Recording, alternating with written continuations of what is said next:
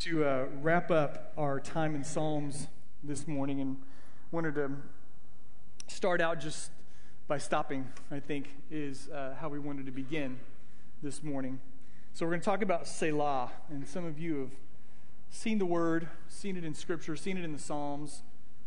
And we're going to look at a particular psalm this morning, but we're going to spend a little bit of time around this idea um, of Selah. So that that word means to pause, to evaluate.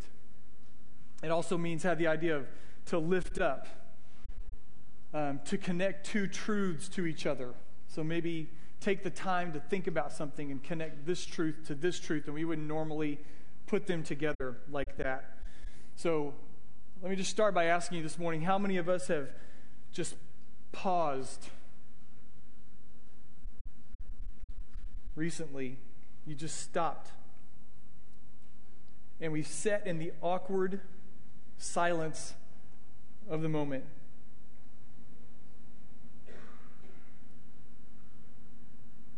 It's, it's uncomfortable, isn't it? We arrest our thoughts during that time. We intentionally think about God and His truth and His Word connecting our feelings with God's truth. We want to evaluate our lives in light of God's truth. We want to take stock of what we value and of how we get to how we feel. You ever think about that? I feel this, and we get kind of dominated by that, but if we ever stopped and just thought, how did I get to how I feel?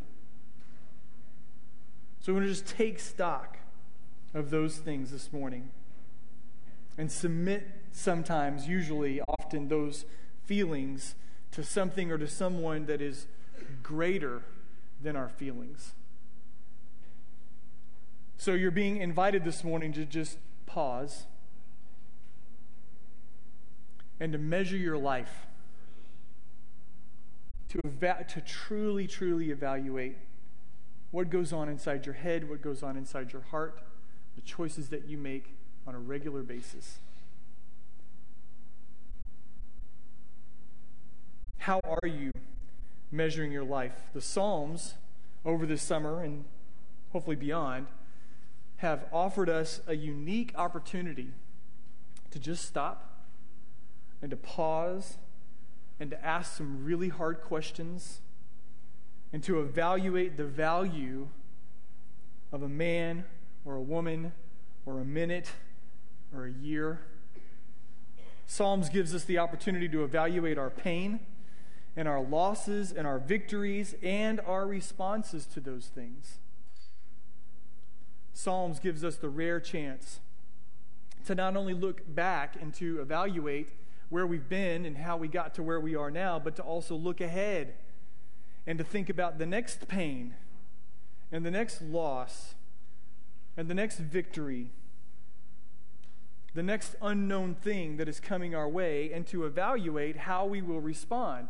So, part of the evaluation process isn't just looking backwards, it's looking ahead and saying, when this comes my way again, how will I respond? How will this affect me?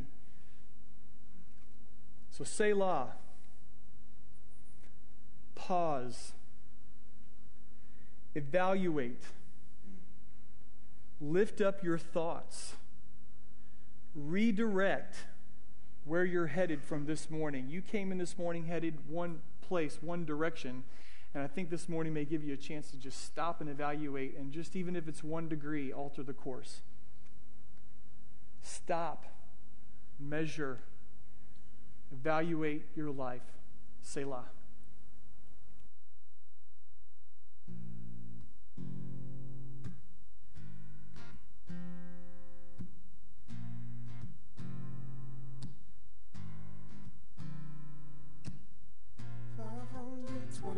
5,600 minutes. 525,000 moments so deep. 525,600 minutes. How do you measure, measure a year? In daylight, in sunsets, in midnights, in cups of coffee, in inches, in miles, in laughter, and strife, in 525,600 minutes. How do you measure a year in life? Love?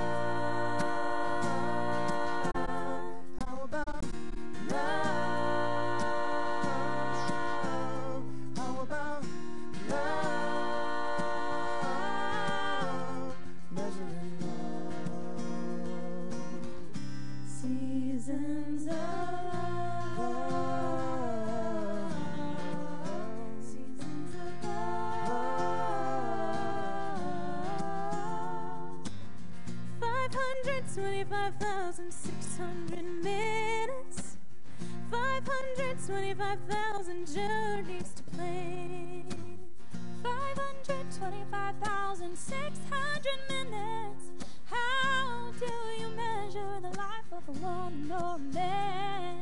In truths that she learned, knowing times that he cried. In bridges he burned, or the way that she died. It's time now to sing now, but the story never ends. Let's celebrate, remember year in the life of a friend. Remember the Oh,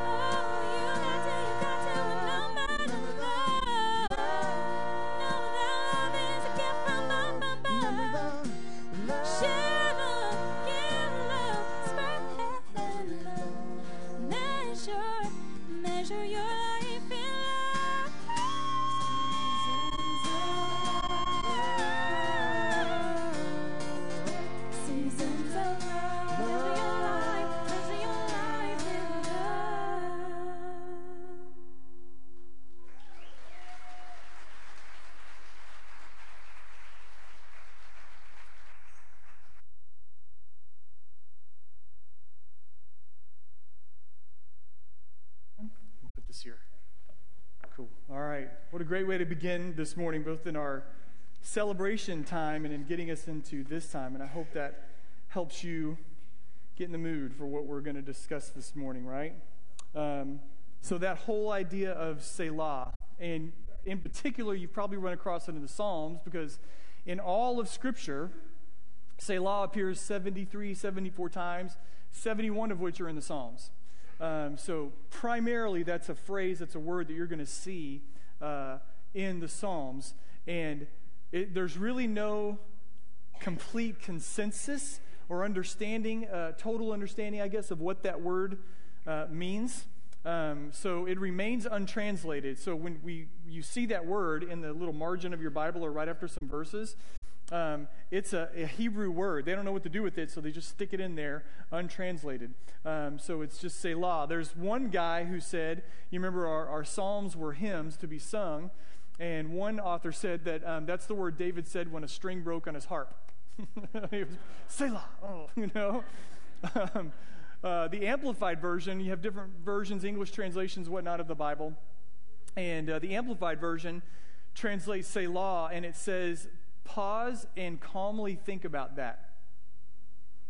So, 71 times in the Psalms, if you were to take the idea of Selah as pause and just think about that. I think that's a great way to understand um, what we're going to be doing today and what that word Selah might mean for us as we go through it today. Um, there's probably, with the idea of Selah, some kind of musical direction, you know, because it was to be sung. And there's probably some idea that maybe even the instruments were to pause, like there was a break in the song and everything was supposed to stop um, so that they could think about what they've just been singing. Um, but I, I personally think that it was direction to the singers to the congregation. It wasn't so much about what instruments were being played or what the instruments were doing as it was uh, instruction for the people who were singing the song. Uh, and what they were supposed to do uh, when they were singing. So it's probably something like, you know, pause, stop, lift up your hearts, and kind of note the connection between previous truths. So, again, if you're reading the Psalms, you've read some section uh, or some section of uh, a portion of one particular psalm. And if you think of it like that, where it says Selah, it's like, hey, stop and think about the connection of those truths that you just read. They, they go together, they fit together.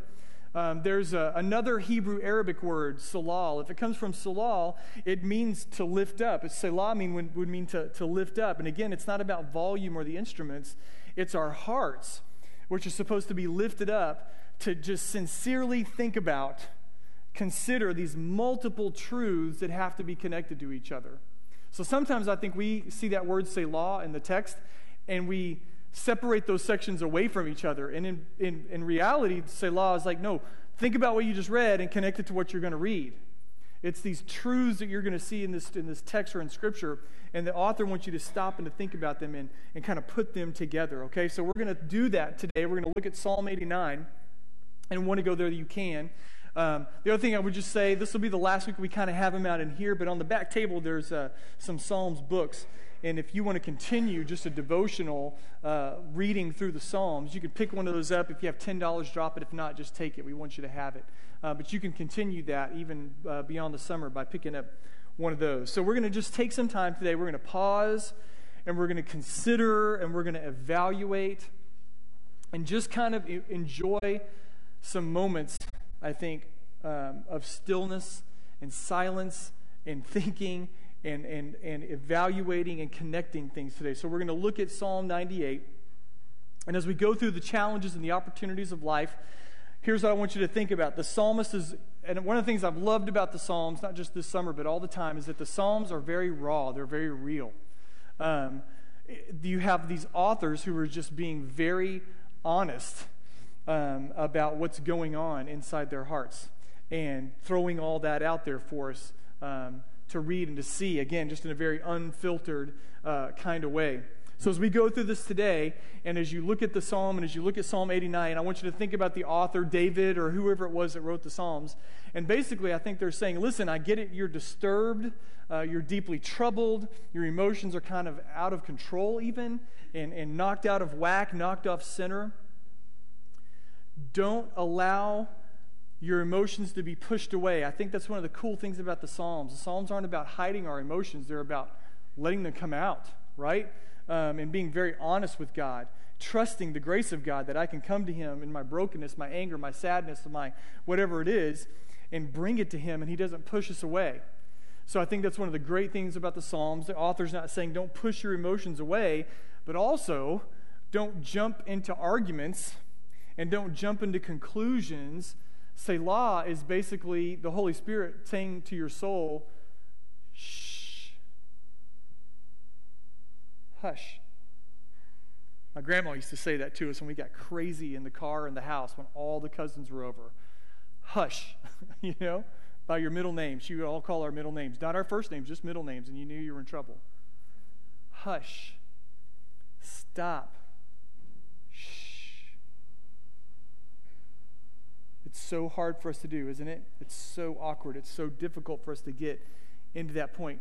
In Scripture, the Psalms come along and say, in the middle of your craziness, in the middle of your brokenness, just Selah for a minute. So that's what we're going to look at today. Look at Psalm 89. We're going to kind of jump around. The challenge today for me is to close the book of Psalms, in which there are over 150 Psalms, and we didn't even look at a third of them and just conclude our time while we look at a particular psalm. So we're going to jump around a little bit more than we normally would um, today as we go through this psalm. We kind of close up our time in the psalm. So Psalm 89, uh, verse 49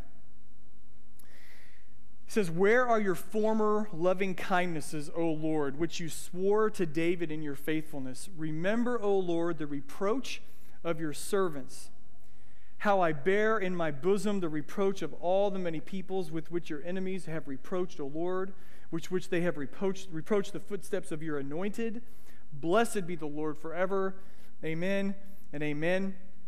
So we're going to again, I just stop, and there's this, this idea that I want you to entertain. We've tried to do this throughout our entire time together, is that you have right now playing in the background of your head a soundtrack Okay? Now, we can talk about it in terms of music, which is what we've tried to do as we've walked through the Psalms, that there are songs that are playing in your head all the time, whether they're helping you evaluate emotions or express emotions, or they're sort of playing the theme song of your life, like walk up music in baseball or softball, you know, kind of a thing, whether it's that kind of a deal, um, or if we want to talk about it in terms of an internal dialogue.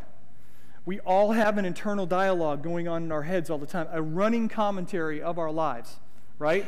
I think I read recently that the number of words, and maybe this changes from guys to girls, I don't know, because there's sometimes I think guys are just blank. There's nothing happening. Uh, but for the most part, I think on average, we speak something like 2,000 words a minute in our heads to ourselves. And some of the guys are like, I swear it's 5,000. It's 5,000. There's no way it's two, right? So there's this constant running dialogue that's going on in our head. And as we've looked at the Psalms, we've like, how do we impact that dialogue? How do we change that inner song that's playing, right? Um, that gives us a touch point for our emotions or a filtering point for our emotions. How do we do that? So I bought my trusty friend. I'm going to grab this microphone over here somewhere, this one. And this was like one of the most awesome gifts Mindy ever got me was this little JBL speaker here. I, have had this playing. I don't need it yet. I've had, I've had this playing since we walked in today. This is my playlist. I, I don't know what's going to come up on here, but these are songs that apparently I have liked on Spotify at some point or another. And we're just going to run through a couple and see what sort of comes up. So I'm, this is going to get weird. Here we go. Can you all hear that? All right. That's Say Hello by the Rhett Walker Band. I think I've heard it twice. I don't know. It just sounded good and I liked it. Oh, does anybody like Jonny Lang?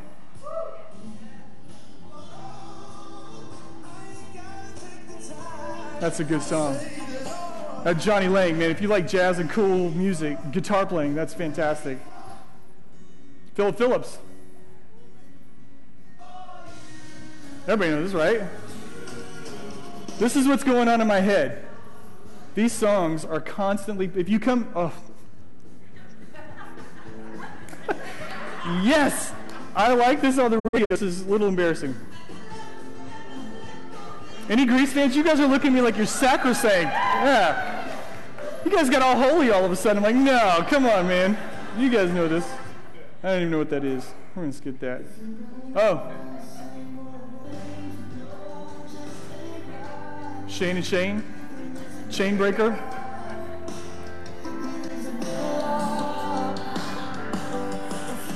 Do you guys have these songs playing in your head, man? Like really di- Chainsmokers? Something just like this? This is a great song. And Coldplay. Sorry. Give everybody credit. One more. What's next? Oh, this goes way back. Are there any old Christian music fans in here? Can anybody even recognize the voice? One of the most iconic voices in Christian music. Russ Taff. I drink his bathwater. The dude can sing, man.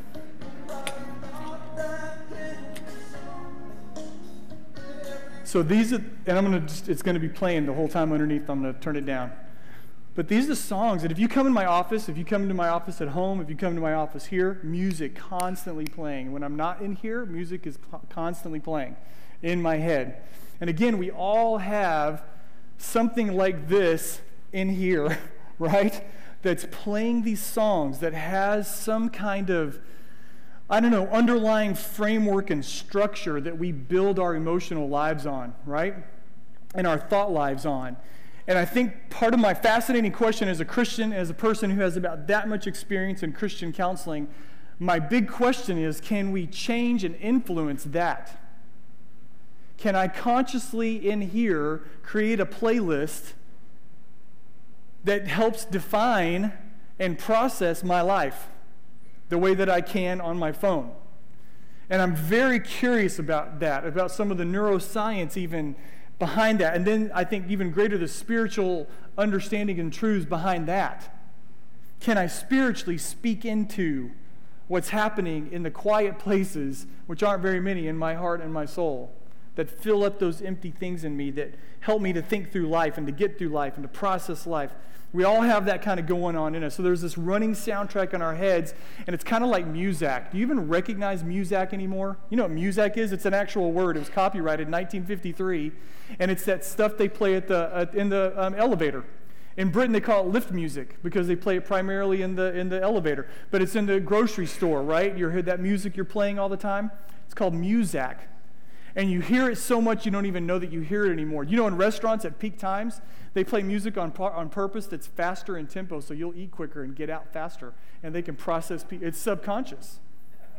And that music is playing kind of constantly all the time, kind of in the background. So that's kind of what's happening in your head. We want to pause and think and evaluate. And maybe this helps some of you connect with today. Like, what is my inner song?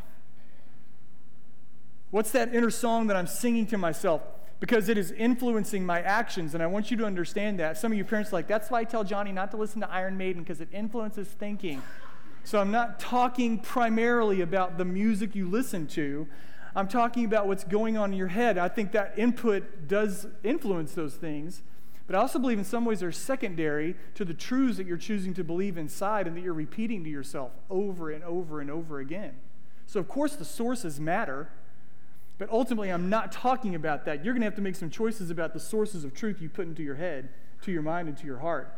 I'm asking you the question what's, what is that happening? And you need to understand that it's influencing how you see life. It's influencing how you process difficulties and victories and joys and challenges all throughout life. So, so first of all, I want you to understand your inner song influences your actions. And secondly, how can I influence my inner song? How can I speak into that self talk that's going on to me? Man, I want to change. And some of us have been here before. I really would like to change that song that's going on inside of my head and my heart. But why is it so difficult? Why is it so hard, right? Why is it, this may be the hardest thing that we do in our lives. Not changing behavior, but changing the stuff that we say to ourselves, changing the inner voice, changing the songs that we play in our playlists inside of our heads. Why is that so amazingly difficult? Somebody in the congregation sent me an amazing article that I've tried to strip down, and I want to talk to you about this. There's a there's a two reasons why I think. There's a spiritual component to the difficulty and a physical component to the difficulty. You ready? When you are confronted with any kind of change, you're going to change cereals. You're going to change what you wear. Like some of us have the same, we have 30, 40 shirts in our closet, we're wearing 10 of them, right? So, and then you're challenged with change. Oh my goodness, I have, that's dirty and I have to change something else, right? It's just the simplest things. It doesn't matter. Anytime we're confronted with change, it sends an error message to our brain something tells our brain this is broken. Th- this is not right. So it sends this error message to our brain, and they're gener- generated by this plate right behind our eyes, this place called the frontal cortex. It's right behind our eyes. And it's closely related to, it sends signals after that thing gets activated in your head, it sends signals to your fear eh, regions in your brain where you're afraid. Why is change hard? Because you're afraid of it. Why are you afraid of change? Because your brain tells you danger. This is different. This is not what we know. This is something unknown. This is a scary thing. And so fear begins to kind of kick in. And these error signals that we have in our heads, they either push us to be really emotional and to act impulsively, and animal instincts come over. So at, at some point or another, when I'm confronted with change, I am no longer thinking rationally. I'm thinking from an instinctual place that's like self protection. This is unknown. This may harm me. At the very least, I don't know what's going to happen over there, so I don't think rightly anymore about that. Now I'm thinking, stay away. This is a fearful, frightening thing. Now, here's what this does to us, and this, is, this tells us how broken we are psychologically like the sinfulness of mankind not just screws us up uh, emotionally and spiritually, but it damages us physically. And so, here, let me just throw this out at you. So, here's what happens we're afraid, change is coming, we get afraid, we act impulsively, instinctually, we don't change. That pushes us to remaining the same. Stagnancy. Scientifically, they call it homeostasis, the state of remaining the same we think, we assume at some instinctual level that if I never change, that's better.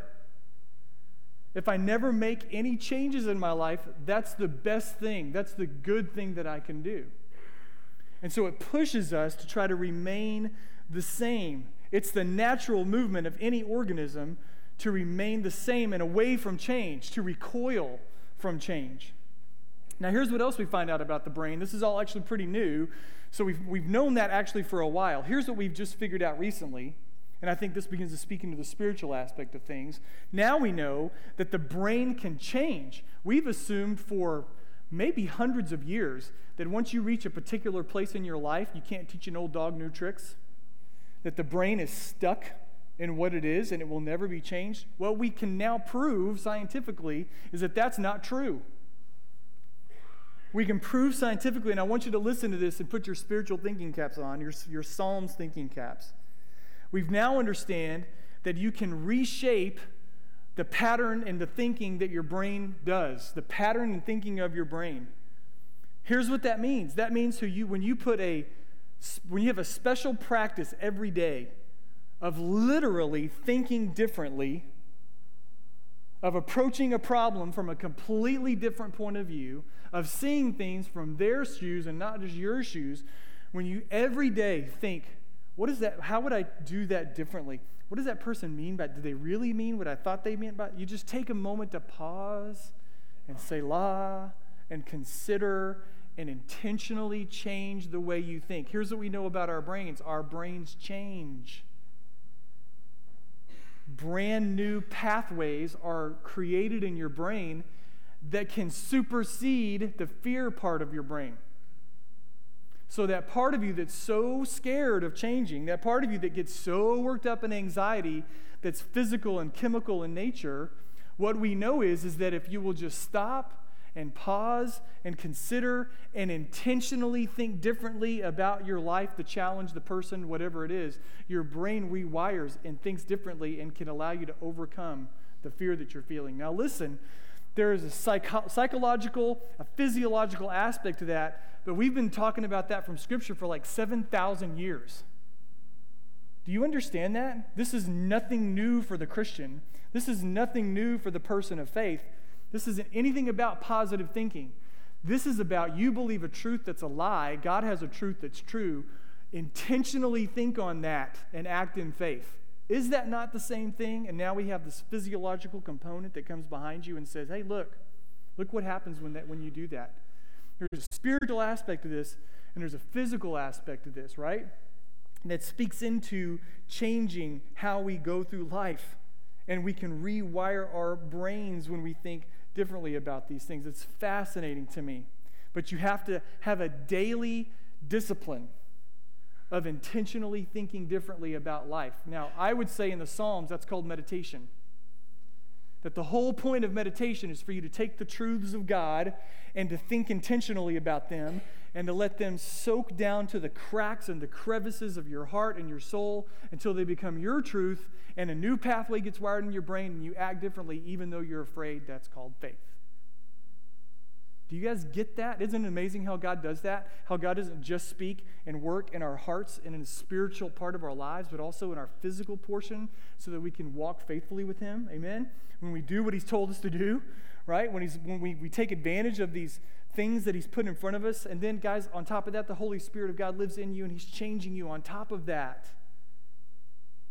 So, your fears, and I don't want to be weird and queer about this, but listen, your fears and the things that keep you from walking into change have zero power over you. None. Zero. Because the Holy Spirit of God is working in you to change you, and you can meditate on the truths of God and change the way you think, which changes the way you act.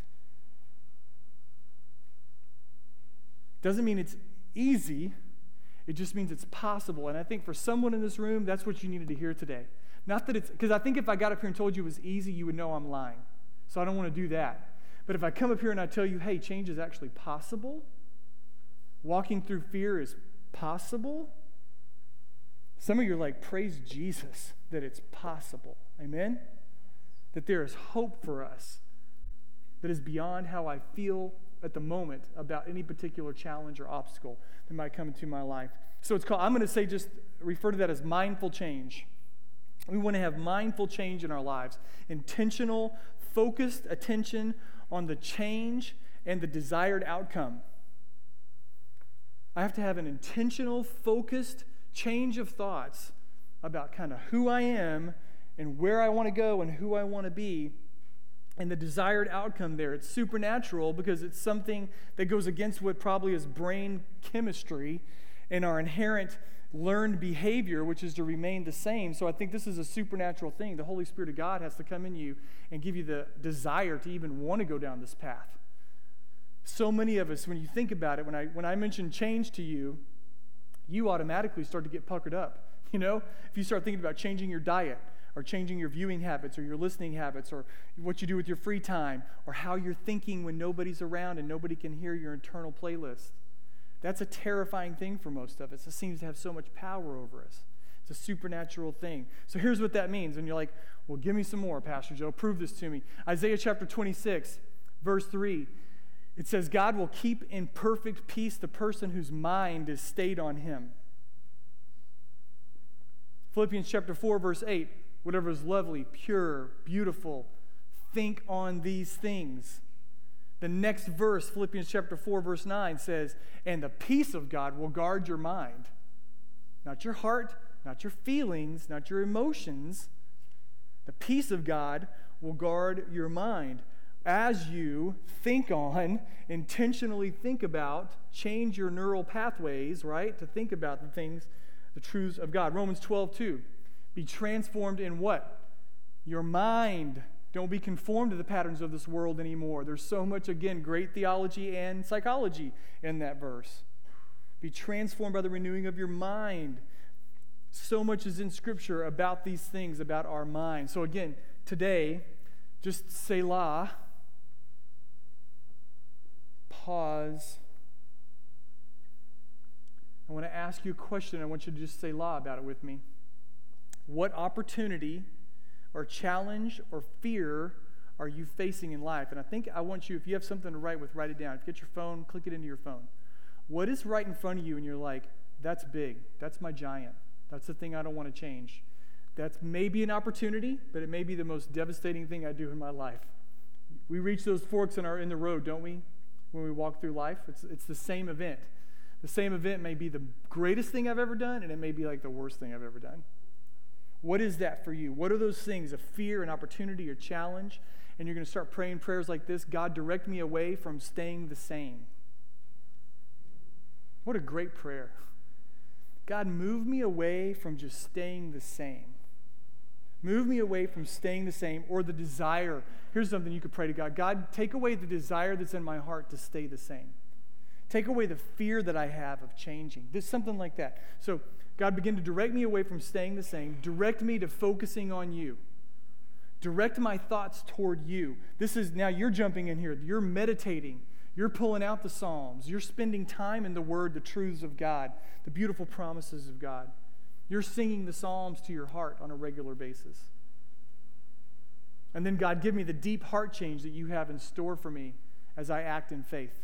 These are great prayers, man. Direct me away from staying the same direct my thoughts toward you, toward being changed and stayed on you, and then move me toward being changed in the deepest parts of my heart. I'm going to act in faith. I'm counting on you to change me as I go down these paths. Here's what I want to tell you. Some of you are so afraid of failure in your Christian walk, you don't try anything. You got saved when you were 12, you got saved when you were 26, you got saved when you were 30, and you're basically the same person you were. You're just a little bit better now. You don't smoke as much, you don't drink as much, you don't curse as much. That's kind of the, the measuring stick for your Christian walk. And here's what I want to tell you listen, this is for everybody in the room. I think it's better to make halting, failing, flopping steps toward God in faith than to do nothing at all. And, and you're like, well, that's really harsh, Pastor Joe. Jesus was harsher. He told the parable of the talents, didn't he? He said, I'm going to give you guys two pennies, and you guys two pennies, and you four pennies, and you eight pennies, and you 26 pennies. And everybody comes back except the guy that got two pennies, and they're like, I doubled it, I doubled it, I invested it, I used it, da da da. This guy comes back and says, Hey, I knew you were a cruel and harsh taskmaster, so I took your two pennies and I buried them in the ground. Jesus looks at all of them and goes, Hey, great reward, guys, except you. Throw him into the outer prison and beat him because he has been wicked and lazy. So, however harsh you thought I was, don't read Matthew or Luke because you're going to run across that story. All right? And Jesus is going to jump on us in this regard. God is so much more happy. I don't know another word. Happy, pleased with us in our failing attempts to get up and to walk with Him than He is if I do nothing. Stagnancy in our Christian life, homeostasis in our Christian life is, I think, unacceptable to God in a lot of ways. Think you see that in parables Jesus told and all throughout the New Testament, anecdotally in the Old Testament. It's all over the place. So just be challenged with that as we continue to go through. In your Selah moments, you got to get up and you got to walk with the Lord. Make these truths, God, my beliefs. Make them what I really believe so that my actions change, my thinking changes, etc. So, the Christian life, as we've all found out, as we have these soundtracks playing in our heads, we want to change the way we think. It is a complicated animal.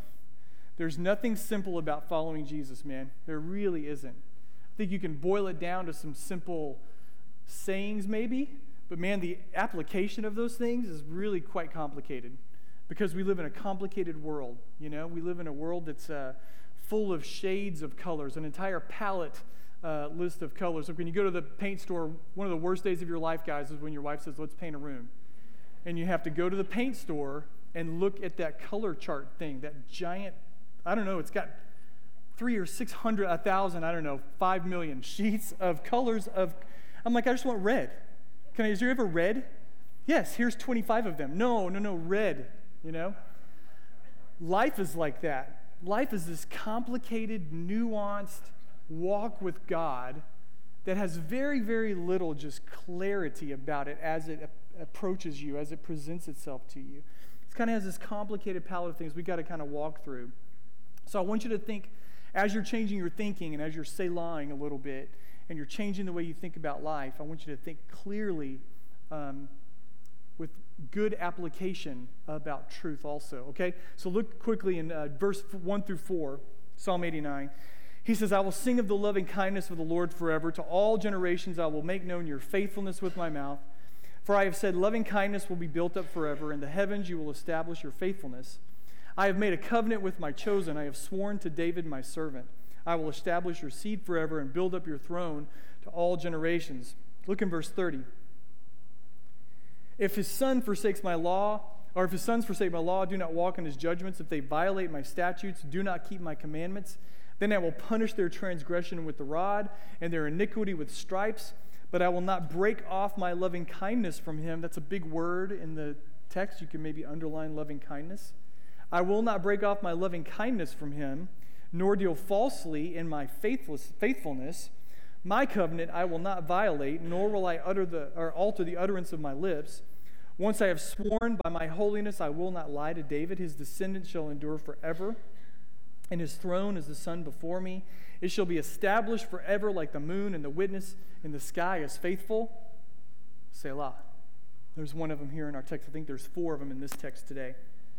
So I want you to think deeply about the Christian life. In those two text, part of the text that we read, David is celebrating the awesome faithfulness of God and celebrating him. And then God comes along and says, Listen, you're going to walk through times of life where you're going to be tempted to walk away from me to disregard what I've told you, to live faithlessly uh, with what I've commanded you.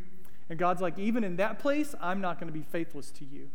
Even in the time when you walk away from me and you're not connecting my truth with how you feel, you're not connecting what I've said with what you're going through in life, you're not thinking deeply about Christianity, and you're just wandering, I will not be faithless to you. I will be true to my covenant with you. So we want to do that. We want to be the person who thinks well about Christianity and the nuanced parts of living this Christian life and how to apply it best, you know, as we walk through this life. So we want to think well as we do this. I don't want you to unnecessarily complicate Christianity. Have you ever had those conversations with someone about Christianity and you're like, I don't even know what you're talking about anymore? you know, you have made this so hard, you've made it so difficult, I can't relate to what you're saying. Have you ever had those conversations with someone? Where we make it that complicated. So I don't want you to overcomplicate this whole deal. But man, if we if we oversimplify Christianity, and I'll give you an example here in a second, I think we make following Jesus into something that we accomplish. And I think it's a terrible place to be in your walk with Jesus. Your Christianity is not something to accomplish, it's not a goal to be achieved. And when we oversimplify Christianity, it becomes that. So I don't want to do that. I don't want to oversimplify it. Because I think when we do, we're going to miss its greater power to, to work into the complicated issues of life. So I'll give you an easy one. Okay? Change some of this. Don't worry, don't worry about the situation. I think it'll help you. So you're at the gym and you're working out. Maybe you're there with coworkers. There's some people I know that go like at lunchtime and they go with their coworkers to go work out or whatever. And one of them is talking about uh, their job, right? They feel like it's like break time and we can all be honest with each other or whatever. And somebody just starts going off about their job. And you work in the same place with them. And maybe they're really ugly toward their boss. This, this happened to me the other day. None of, not Jimmy or anybody that works here, Wesley, but I was at the gym and I heard this group of teachers, teachers, y'all started here. Okay, if you're an administrator, know that they talk about you when you're not there, all right? and so I'm in this room and, and these ladies are back here getting ready to do their workout with the trainer and I just happened to stumble into this particular room and they are going off about their jobs and not nice language and uh, talking about what they have to do this week and the changes this year and who wants this from them and all that kind of stuff. And I'm, I'm just trying to stretch out a little bit. And they're going to town on this. Um, and they're talking about coworkers. Somebody at a, some meeting that day who was dumb or something, and they just went off on that person. So let's just say you're in that situation and they're your coworkers. So what do you do? How, how are you responding to these people that you're working with, walking with 40 hours a week plus? What do, as a Christian, what do, what do I do? I think there's a couple of options. There's silence. You just clam up. This isn't about me. I don't have to step into this. It's messy. If I say something, they're going to jump on me, and you just be silent. Second thing, you can correct them. Now, this rarely goes well. right? you can impose your Christian morals and values on them and correct their behavior, adult human beings, in front of other adult human beings. I don't recommend that one. You can, I just don't recommend that one necessarily. Here's a third thing that you can do is a different pathway in your head. We're going to default normally to one of those two 90% silence, 5% of us might say something. Here's another path Selah God, give me a deep love for these people in my life. A deep, deep love for these people. Let me love them the way you love them. God, you hear their language. You know what they're saying. You know their hearts. Beyond that, you know where this is coming from. You love them. Let me love them. Let me love them like that. Give me a deep love for these people who are not like me. They're opposed to your beliefs. God, next step, Selah, Lord. How do I show them your love? What's the best way for me to show them how much you love them? How can I do that? Let me be salt and light. And God, give me an opportunity to talk to them about you. When, when, God, can I talk to them about you and about what you've done in my life? and my Christian perspective on the same challenges that they're facing, but from a Christian worldview. God, when can I do that? Give me an opportunity, Father, to do that. It's just a different way of thinking. It's not silence forever, but it might be silence for the moment until the right time comes, and then by faith you step into it. Not to correct, but to show them a different way that looks like God and God in you, right? Selah. Think about it. Your walk with Christ, your Christian experience with Jesus, should not be reduced to do's and don'ts and judging other people on your shallow misunderstanding of Scripture. A walk with Jesus allows for failures and missteps and misunderstandings and misapplications as we're seeking to find the best way to meet people where they are every day with the love and the gospel of Jesus Christ. And too often we default to, I don't like the way you talk. You make me angry when you say that. It's very offensive. We get to the Christian offensive high horse pretty quickly. And we rarely move into, God, there's this person you died for. How can I love them well today? Amen?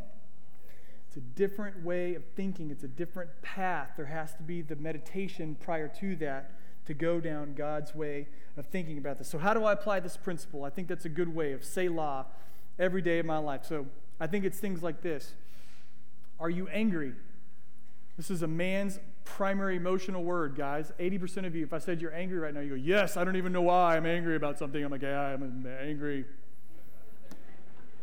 even though there's like a thousand other emotional words for us to use, we're going to default to anger, right? Are you angry? Really legitimately angry about something? Psalms tell us to Selah. Stop and think. Are you sad? Guys won't admit it, but a lot of times our anger is really from sadness. Are you sad? Selah. Are you just done with somebody, maybe your spouse or your children? You're just done, and I mean it. Selah. Stop and think. Are you tired and angry? Selah. What does the word say about that? What would Jesus say to you? Not do, what would he say to you if you just stopped and asked him, Jesus, what are you saying to me right now?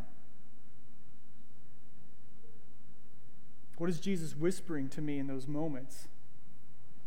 Selah. Are you sensing the Spirit? Even now, man, may there be somebody in this room and you just stopped and you started thinking. And right now, you're feeling some weird nudge, some leading from the Holy Spirit to do something to text someone, to call somebody, to write someone. I don't know what it might be, but to change your thoughts and your actions, even. I want you to stop and think. And then here's the next thing I want to challenge all of us with. I want you to stop and think, pray, everything we've talked about. You got meditation that's way behind this. You've already done all that. Stop, think, Selah for a moment. And then, my gosh, when God says something, do it. Don't overthink the whisper in your head. Don't overthink when the Holy Spirit does say, do, move, say, text, write, call, do it. Get up and do it. Again, he values faith and obedience, right, more than he values thousands of bulls sacrificed on the altar. This is the message of Scripture. So as he speaks, as you stop, as you listen and Selah, let him speak into you. So, what does this really practically, specifically begin to look like? So, guys, let me give you some help here. When your wife comes in and says, Hey, do these jeans or this dress make me look big? Or fat. I want you to just Selah, guys. Selah for a second. Think about that. Be wise. Ladies, maybe it's for the guys again. At the very start of the game, it's the beginning, it's kickoff, September 9th. Can you take out the trash? Can you feed the cat? I don't know what you do with cats. Do you even feed them? I don't know. Can you feed the cat? Could you walk the dog? Can you move outside of the eyesight of the television? That's what we hear when you say that. Ladies, can you just Selah for like three hours? Have a say Selah three hour meditation with the Lord. When either one of you say, My mom is coming for the week, Selah. Take a breath. Are you feeling alone and powerless? Stop and think about that. Psalm 24:10. You're weak and you're powerless. Who is he? This king of glory. The Lord Almighty. He is the king of glory. And it says right after that, Selah. Nothing is too hard for your God. Nothing is too hard for your God. Can you just say it to your soul this morning? Sing that song to yourself. Let that become the playlist. Nothing is too hard for my God. Nothing is too hard for my God too hard for me, and I don't get it. But nothing is too hard for my God. Who is this King of glory? The Lord Almighty. He is the King of glory. He is all powerful and He is all wise. Are you feeling worried? Stop and think. Psalm 32 7. You are my hiding place. You will protect me from trouble and surround me with songs of deliverance. Let that become the playlist, the running dialogue in your head, He will make His sweet peace and gentle comfort available to you when you need it the most. Troubles can't destroy me. My soul is secure with God for eternity because Jesus has delivered me from the consequences of my sin. Selah. Are you afraid? Stop and think about Psalm 46, 1 through 3. God is our refuge and strength, an ever present help in trouble. Therefore, we will not fear. Though the earth give way and the mountains fall into the heart of the sea, though its waters roar and foam and the mountains quake with their surging, just Selah. whatever tragedy I face, God will provide everything that I need. He is my refuge. He is my refuge. He's a personal retreat for me. He is closer to me than a whispered prayer. He's not just ready to help, He is eager to help, and He's more than able to help. Amen? Are you feeling useless? Stop and think. Psalm 57. I cry out to God Most High, to God who fulfills His purpose in me. I'm not useless. God is fulfilling His purposes in me. He sends from heaven and saves me, rebuking those who hotly pursue me. God sends his love and his faithfulness. Max Lucado said, God doesn't waste his time making useless things. I don't understand gnats and mosquitoes, but apparently they serve some purpose. Every one of us has a purpose, and as I cry out to Him and I make myself available to Him, He has promised to fulfill that purpose in me. He will also put passion and joy into my heart for His plan. There's another one, right? That's a great big prayer request. God, I feel useless. Sometimes God's like, um, I've already given you a purpose, and we look back, we go, I don't like that purpose. And I think sometimes God's looking at you saying, Listen, I'm going to give you joy. I'm going to speak purpose and joy into you for the things that I'm trying to accomplish through you and in you. Amen. Are you feeling anxious about the future? Selah. Stop and think about Psalm 119, 133. Direct my footsteps according to your word, and let no sin rule over me. Are you feeling afraid that sin can overcome the love of God? Have you ever felt like I have sinned too big? God can't come get over this one, you know, that kind of thing. Does that ever happen where your sin feels like it's going to overwhelm the love of God? Psalm 79 8. Do not hold against us the sins of past generations. May your mercy come quickly to meet us, for we are in desperate need. Selah gives me this opportunity to just recalibrate to truth. My feelings don't have to win. I've trained my brain, I've trained my spirit to walk down a path that says what you feel is what is. And that doesn't have to be that I walk into the future. I can just Selah and retrain and recalibrate my thoughts intentionally on the Lord, and that will then change how I walk into the future.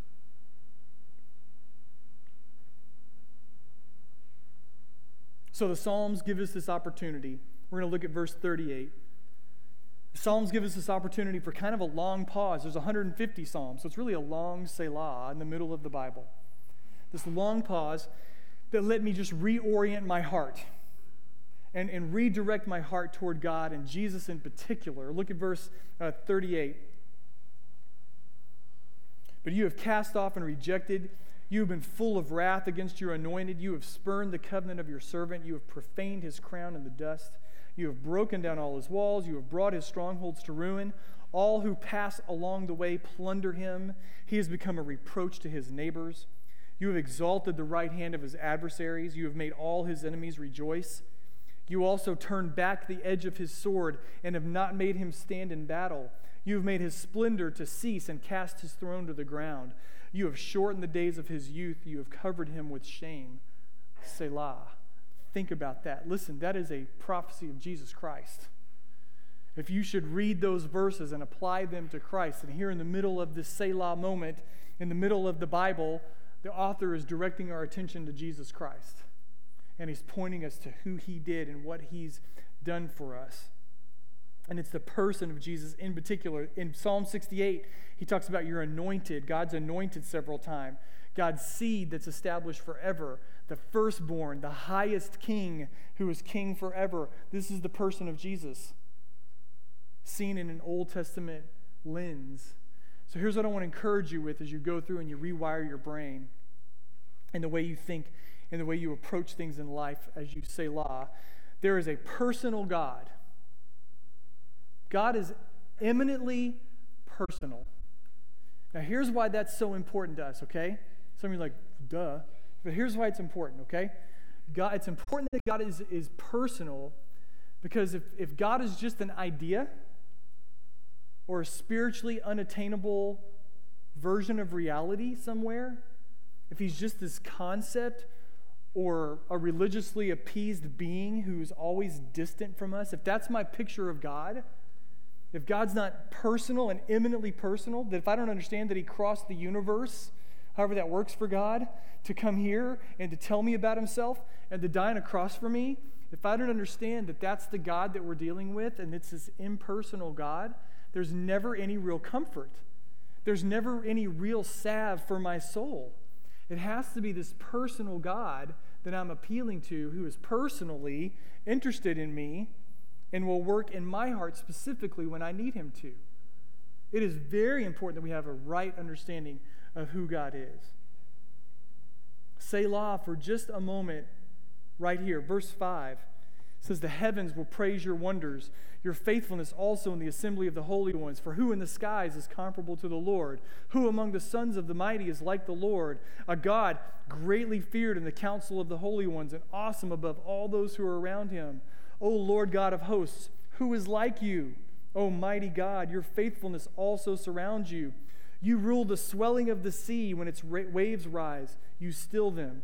You yourself crushed Rahab like one who was slain. You scattered your enemies, scattered your enemies with your mighty arm. That's awesome, and I'm glad that God is like that. I really am because I want to serve a personal God who's completely, absolutely powerful also. But it's so important that we understand that great God that I see in nature is incapable of meeting me where I need if He's only the God of nature. If He's only the God who can still the seas or cure a disease or do something that I want Him to do, He's still not eminently personal. And He can't meet me in the deepest parts of my soul. Tim Keller said this A sunset, beautiful as it is, cannot replace a friendship or a marriage. Because as beautiful as it is, it is impersonal, and we have a personal God. My soul longs for a relationship with the person of God. Not the works of God, not the beauty of God, not the power of God, God. And the Psalms tell us about this God. So, Selah for a moment. Let me ask you do you know God? Not I see God in microbiology, not I see God in the neuroscience of our brain, not I see God in the beauty of the sunset or the crashing of the waves.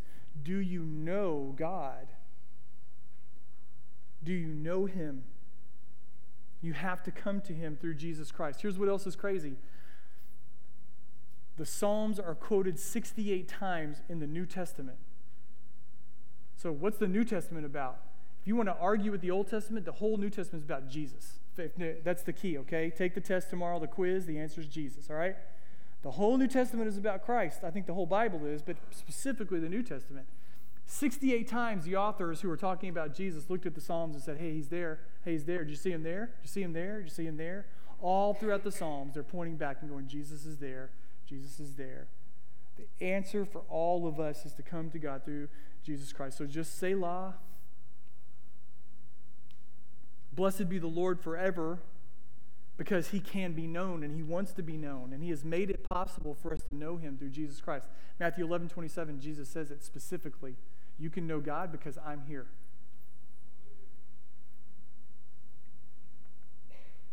Verse 38, we read that here a second ago.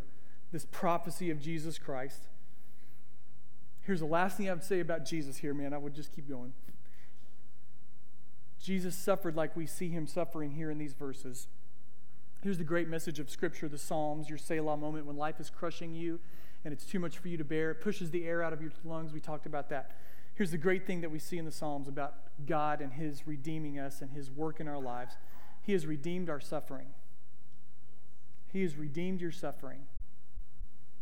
He's made sure that everything that you suffer in this life is for His saving purposes in you in this life and beyond for eternity. He's made sure. He's redeemed even your suffering. Again, Keller said this suffering is at the heart of the Christian story. Suffering is the result of all of our turn away from God and sin, and therefore it was, uh, it was the way through which Christ, or God Himself in Jesus Christ, came and rescued us for Himself. And now, suffering is how, or the, the cross of Christ is how we suffer, that comprises one of the main ways we become great and Christ like, holy and happy. Suffering is a crucial way we show the world the love and the glory of our Savior Jesus Christ. I don't like that, but my gosh, if you read the New Testament, it's true. And if you read the entirety of Scripture, you're going to find that theme over and over again. It is in our suffering that we have massive opportunities to show the world the great glory and beauty of Christ and the power of the gospel of Jesus Christ. And as it detaches our heartstrings from this place, as painful as that is, we're able to point people to our home that lasts forever more clearly, right? Without all the trappings that keep us tied, loving this place. So, Selah, God is so good and He's so powerful and He's so merciful that even your pain serves His good purposes for you.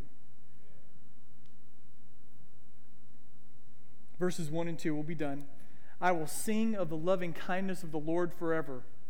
To all generations I will make known your faithfulness with my mouth. For I have said, loving kindness will be built up forever. In the heavens you will establish your faithfulness. So you could, that loving kindness word, um, God's faithfulness, you could kind of underline those or highlight them. They pops up again throughout the text. We'll see those words about God throughout verse uh, chapter 89. Go back to where we started. This year, starting today, let's just say today's New Year's, you're going to have 525,600 minutes to live. I want you to take a few of those this year and just Selah. How hard is that? I think it's exceptionally hard.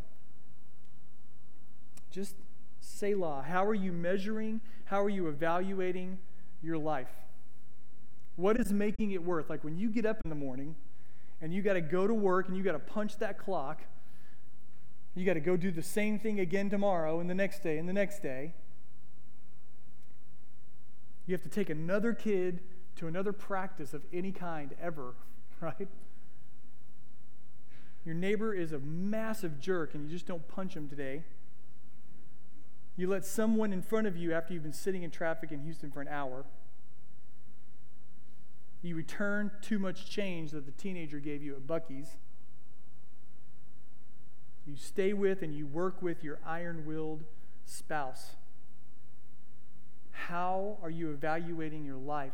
What is it that's causing you 565,000, 525,600 minutes this year to do those things and not just explode?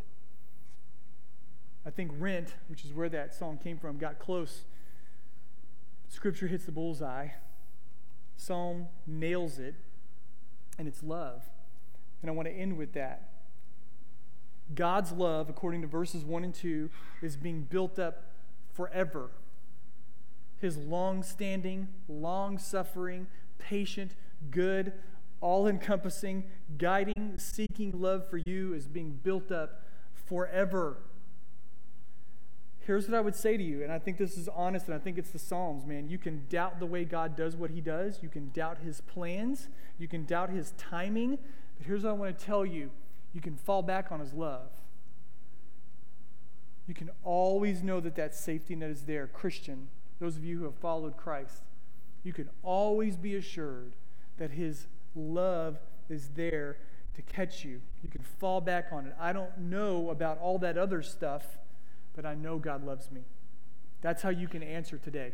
That's how you can answer your challenge, your biggest obstacle that you're facing. You wrote them down earlier. I don't know.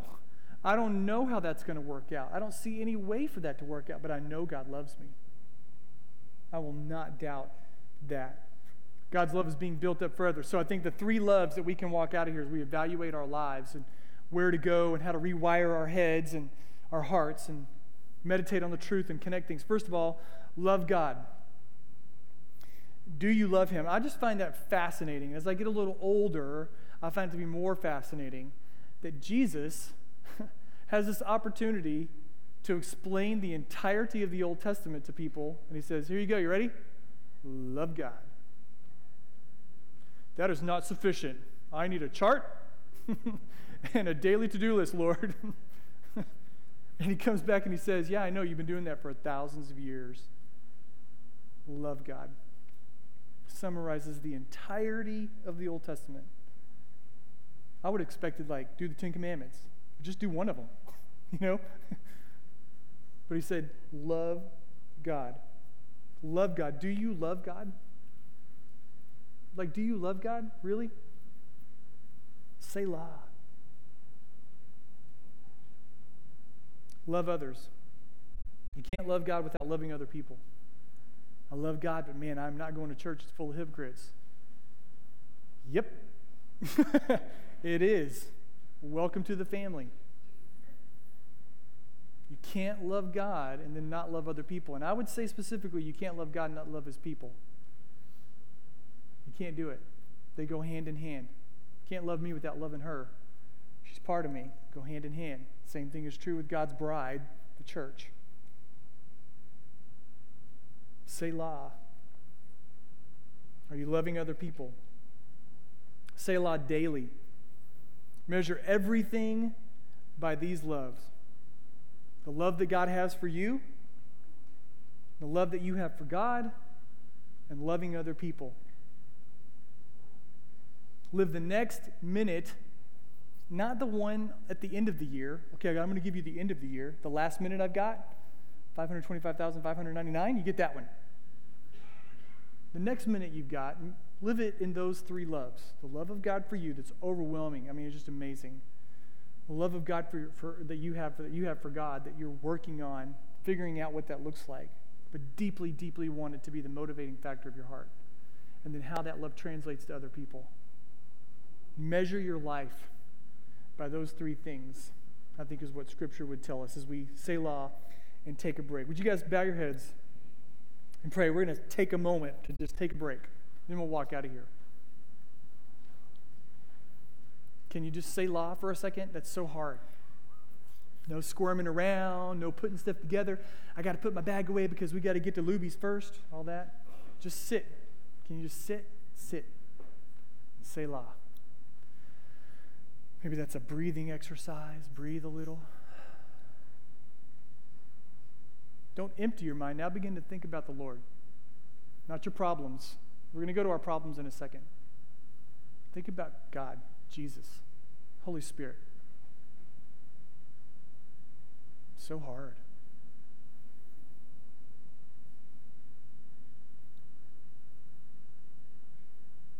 God, I have this obstacle, this great pain in my life. I have this great challenge, fear I don't know how to overcome it. I don't know how to get past this. Would you rewire my brain and would you rewire my spirit to see this in a different way? To approach this from a completely supernatural point of view, something I would never think of on my own. God, I am thinking about you, thinking about your ways, thinking about my language, I'm thinking about my heart, these songs that play, this internal dialogue, change it all. Direct me towards your truth. You're my hiding place, Lord. You're my strength. You're my rescuer. You're my high tower. You're my Savior. You're my friend. You've given your life for me. No one can have greater love for a friend than he lays down his life. You've done that. You're my friend. You're my Lord. You're my King. You're king of my frustrations. You're king of that crazy person I live with. You're king of those crazy children. You're king. You're the king. Rewire my brain, rewire my thoughts as I meditate on you. Selah. Some of you, the only thing you need to do right now, you've seen these young, beautiful young ladies follow the Lord in baptism. And you know what you need to do right now? Jesus, save me. That's it. Save me. I am lost in my sin, and without you, I have no hope. I'll be ruled by my fears forever without you. Save me. Forgive me. I, I will follow you, whatever it means. I'm in. Save me. That's all you need to pray. Christian, Selah. it sounds like a sigh, doesn't it? Just Selah.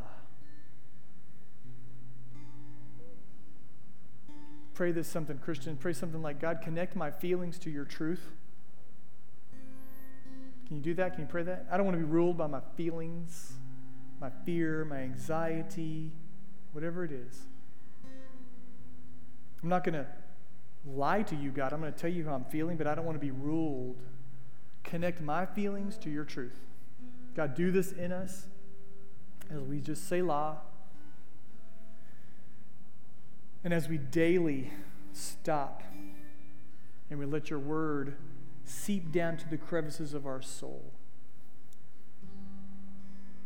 Selah. Help us to practice that. In your name we pray, amen. Guys, thank you.